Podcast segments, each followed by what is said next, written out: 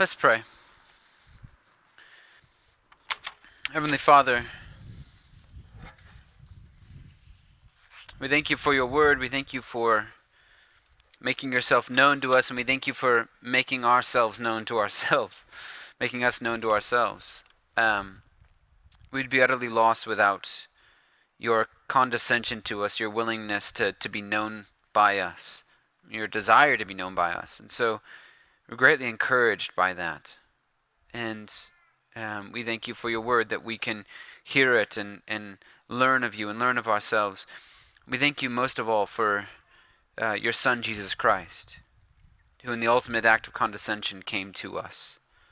Um, we thank you that in him we have love and in him we have grace. And I pray, Father, that you would, you would fill our, our hearts and our imaginations, our souls, with an understanding of your love and your grace that has been poured out on us in Jesus Christ, that we might live for you alone in this world. And I pray, Heavenly Father, that you would begin that imagination and that um, that recollection of your work on our behalf through Christ in this moment. That as we look at your word, we would um, be animated and filled with hope.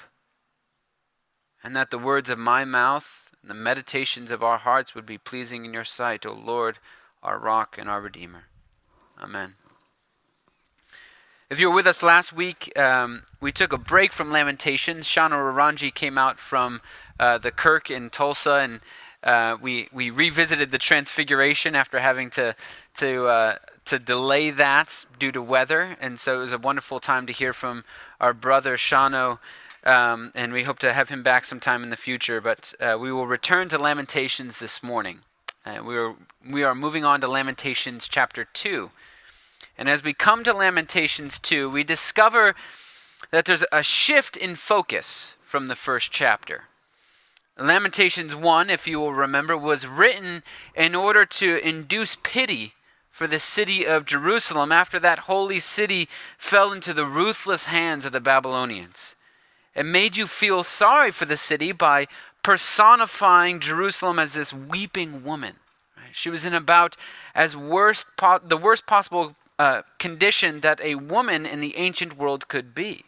She was childless, she was widowed, she was abandoned by the lovers she turned to for solace, she was enslaved, and she hated even herself. The first verse opens with, How, lo- how lonely sits the city that was full of people. And immediately you pity her. But the second chapter is not so much interested in inducing pity as it is in assigning blame and investigating the cause of her condition. Why is she in such a state? What happened to her? Who has done this to her?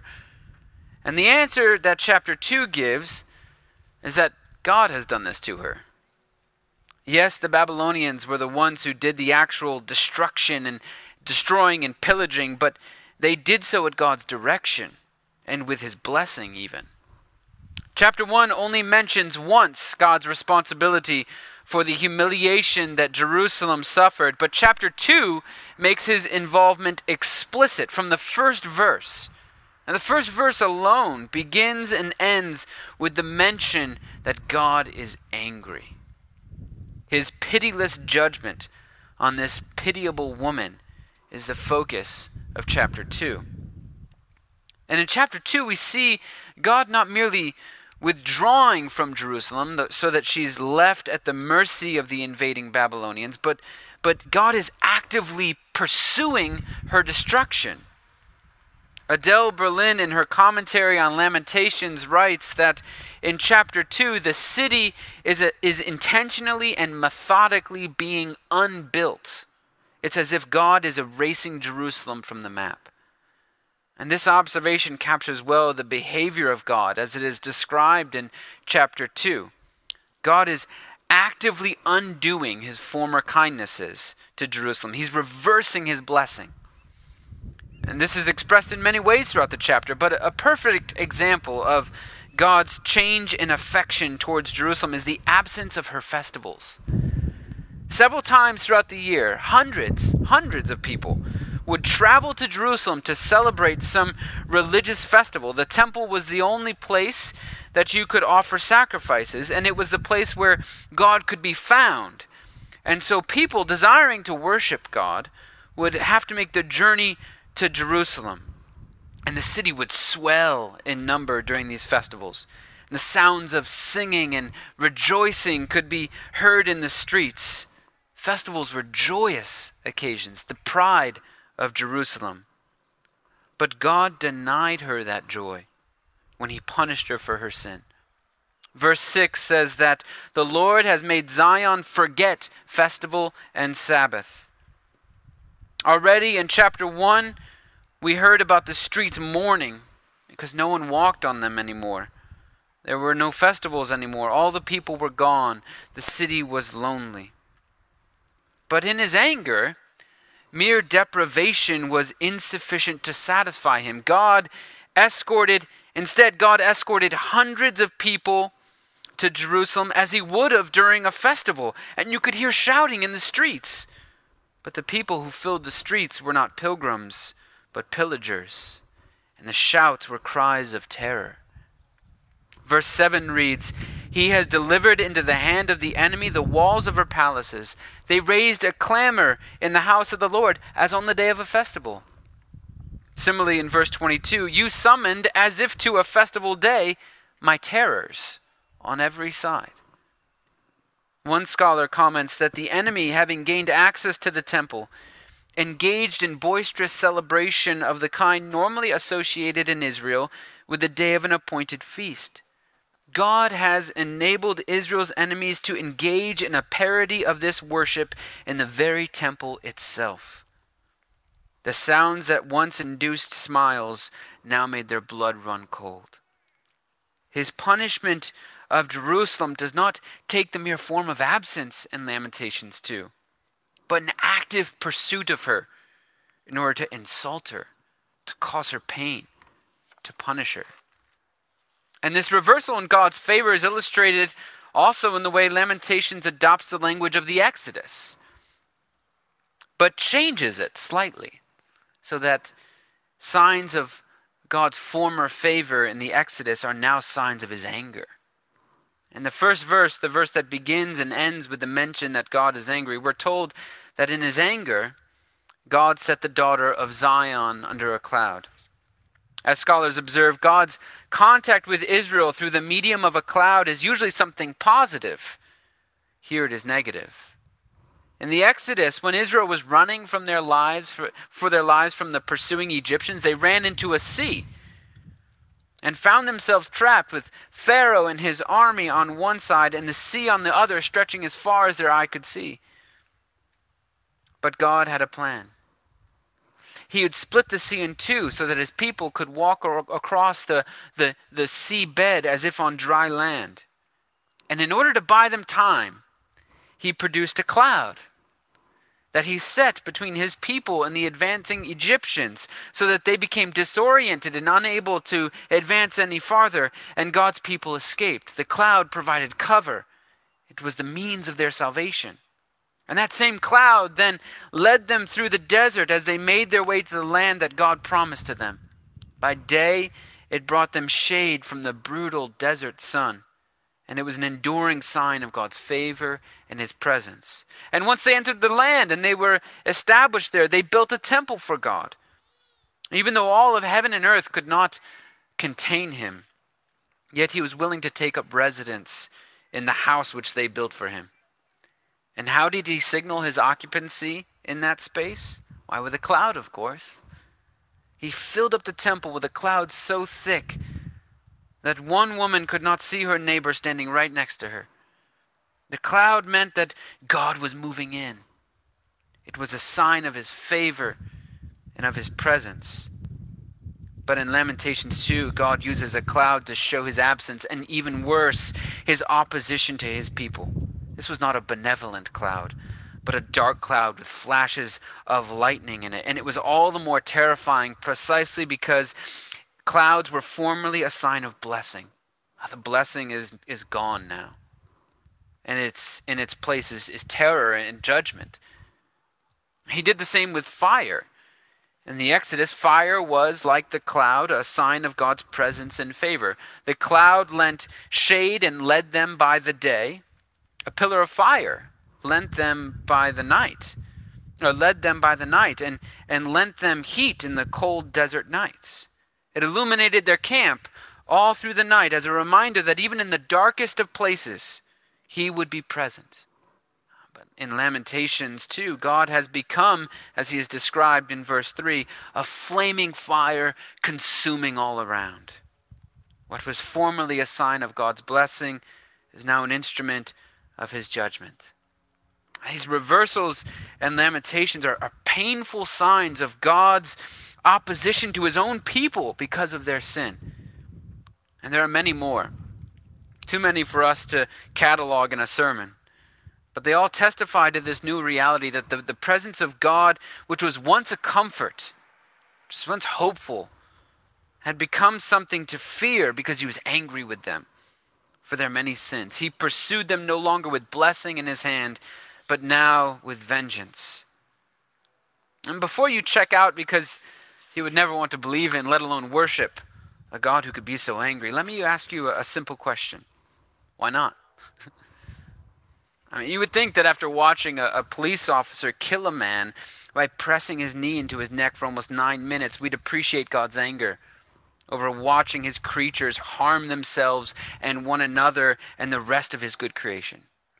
After a year of calling for God's justice, or for justice, you would think that a God who gets angry about injustice would be attractive. Would you prefer a God who simply looked the other way? Now, that would be a terrible God. God's anger is an expression of his love for creation. Only a truly loving God gets angry.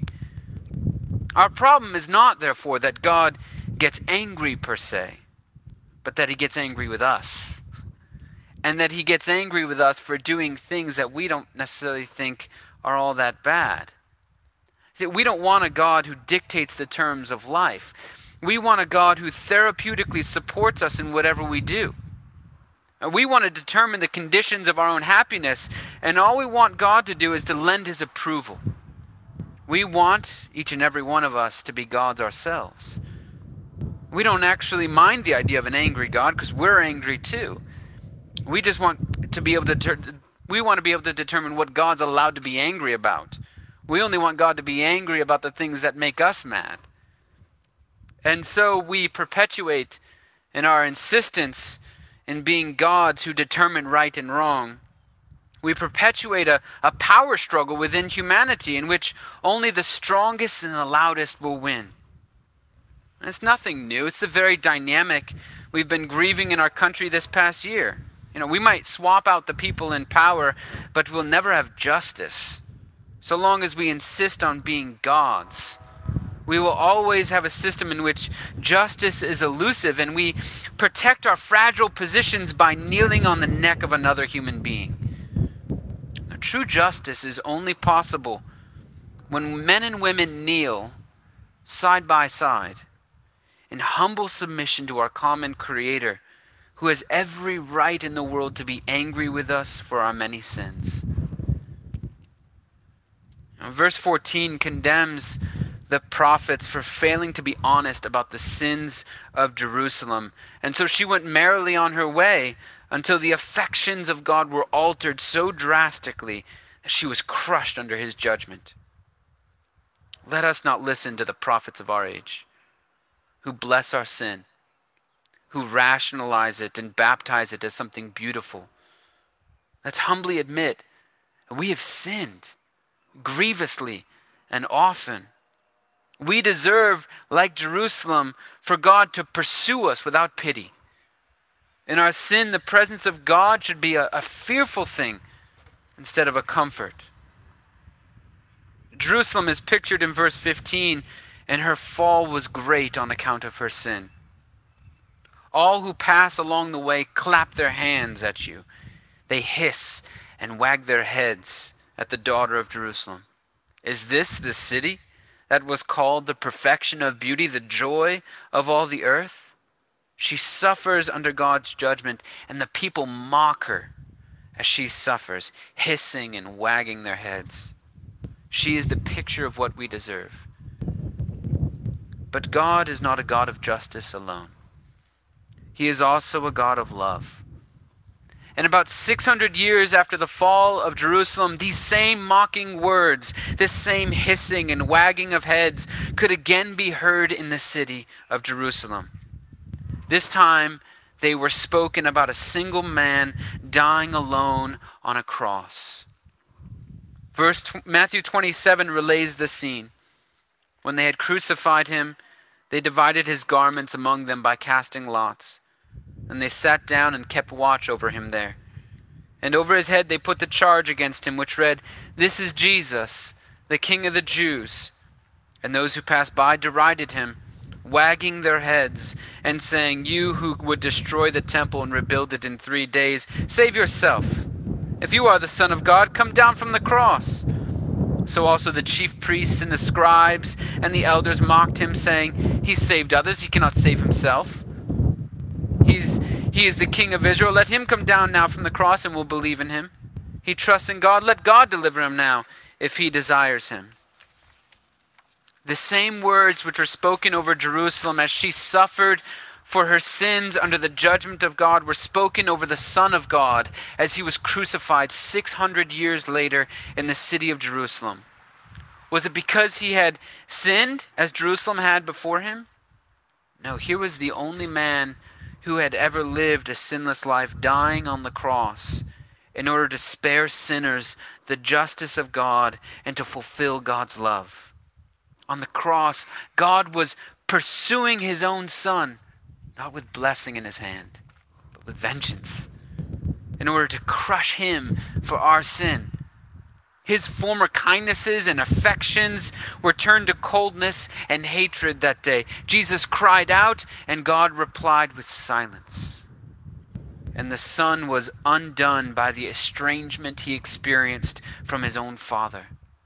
Oh, he did this not because he hated his son, but because he loved us. And the death of his own son would be the only way to have us. In Jesus Christ, the love and the justice of God meet. And we sinners are the beneficiaries of his death. He took Jerusalem's place and he took our place. He died for our sins so that we might be forgiven, even though we continue to foolishly sin day after day. But for our sin, we have nothing to fear in Jesus, because in Him we see just how much we are loved. The Son of God would rather die than let us meet the same fate of Jerusalem. In Jesus we are forgiven, and in Him we are loved. And the presence of God, is no longer a fearful thing, but a comfort in the darkest of time. Jesus sent his Spirit to live with us always, so that though this world is difficult and we will experience sorrow and grief, yet we need not be given over to despair. For the Spirit of God, for the Spirit of God assures us of his love and his guarantee that having made us his own, he will come for us again when he comes to make all things new. And until that day, we can sing with joy these words of Paul In all things, we are more than conquerors through him who loved us.